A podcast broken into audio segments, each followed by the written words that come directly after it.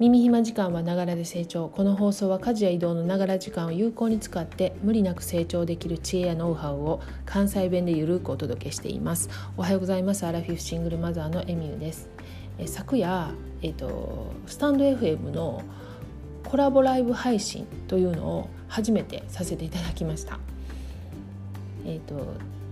名言朗読ラジオというタイトルで配信されているパーソナリティのゆうくさんがあのお誘いくださって逆境の乗り越え方というテーマで、えっと、お話しさせてもらってます。ゆうくんさんがあのすごくこうお話をあの引き出すのが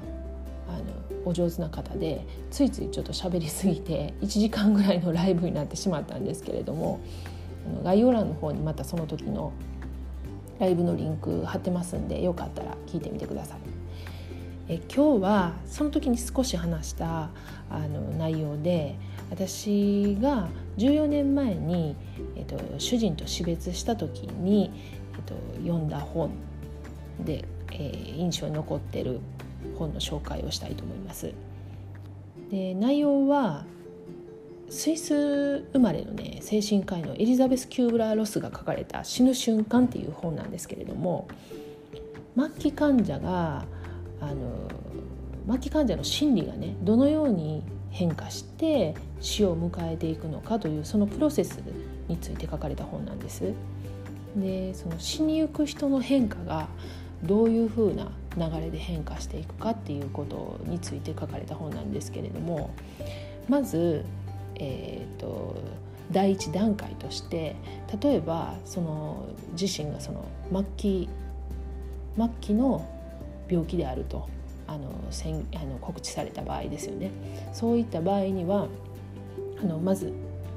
事実に対する否認と孤立っていうあの心理状態が現れるんですけれどこれは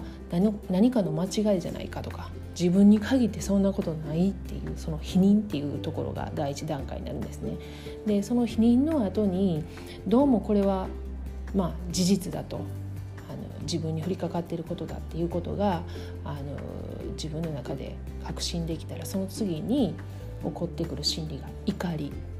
これは何で自分がこんな目に遭うんやとか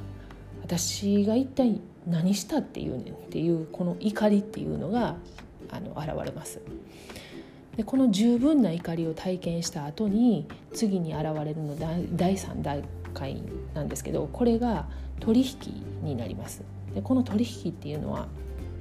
これなんとか回避でできへんかとか。でなんかこういうことするからこの状況を避けたいっていう心理なんですけれどもこの時に例えばその神様にすがるようなそういう心理になってくるんで、うん、占いに行ってみたりだとかあのちょっと宗教に入ってみたりだとかこういう時にちょっとあの高いものを買わされたりとかいうそういう危険性がある段階じゃないかなと思います。で次にあの第4段階になるんですけれどもそのそういう取引がね神との取引が成立しないっていうふうにもう分かると今度は抑うつ状態になります。もう諦めもう受け入れないといけないんですけどももうそこに至るまでに絶望しますし、えーと悲観しますしもうどうすることもできないっていうそういう抑うつ状態になります。でこれが十分できた後に最後第5段階で重要になるんですけどもこの段階まで来るとやっとその自分のその死を受け入れてあの残りの時間どういうふうに過ごそうかとかあの家族とどういうふうなあの最後の時間を持とうかとか考えれるんですけど実際ここに至るまでっていうのはあの正直人それぞれやと思うんです。であのもしかしたらこの需要っていうところに至るまではあの随分時間がかかる人もいればあのすぐそういう風になれる人もいてるかもしれないしもう亡くなる息を引き取るもう1秒前とか5秒前にそうやっとそういう需要になる人がいてるかもしれない。これはもうあの人それぞれだと思うんですけれども。もちろんこの1から5まである段階もあの人によっては2が先に来たりだとかあの取引が先に3が先に来たりだとかあのやっぱし5にこの需要っていうのがいきなり来るっていうことはほぼほぼないとは思うんですけれども人によってやっぱり様々だと思うんですね。でこの本を読んだ時にあ死にゆく人のその心理ってこうなってんのかっていうのと同時にこれはその死にゆく人だけの問題じゃなくて心の変化だけではなくてやっぱりその家族あの死にゆく人を家族として持った人の心理もこれと全く同じあのプロセスをたどるんじゃないかなってあの経験上思いました。でまたこれはあの死にゆく人のそのプロセスって書かれてるますけれどもあの自分に降りかかったすごくあの大きな問題、えーと、ピンチというかそういった時にあのこういうプロセスはあの必ず起こるんじゃないかなと思ったんですね。例えばあの自分のあの子供がですね我が子がですね病気になったもそうですけれども例えば障害を持って生まれてきた時にこういうプロセス需要に至るまでのプロセスがきっと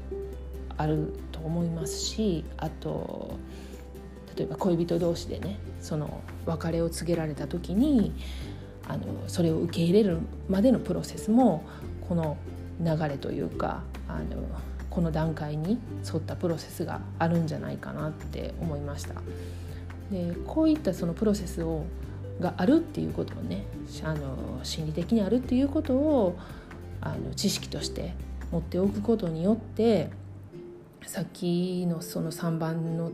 取引ですよねそういった例えば宗教とかあのそういったちょっと壺買わされるとかそういう騙されることもあの回避できるんじゃないかなと思います。でこういう知識があればあの事前に持ってることによっていろんなことを冷静に客観視できることもあると思うんでで今日はこの本を紹介させてもらいましたまたこの本も、えーと、概要欄にリンク貼っておきますんであのよかったら見てください番組に対するご意見やご感想などあのコメントやレターお待ちしてますんでどんどんお寄せください。待ってます。あとあのツイッターやインスタブログなどもやってますんでよかったらいいねフォローあの覗きに行ってもらったらと思います。今日も最後までお聴きいただきありがとうございました。ではまた次回。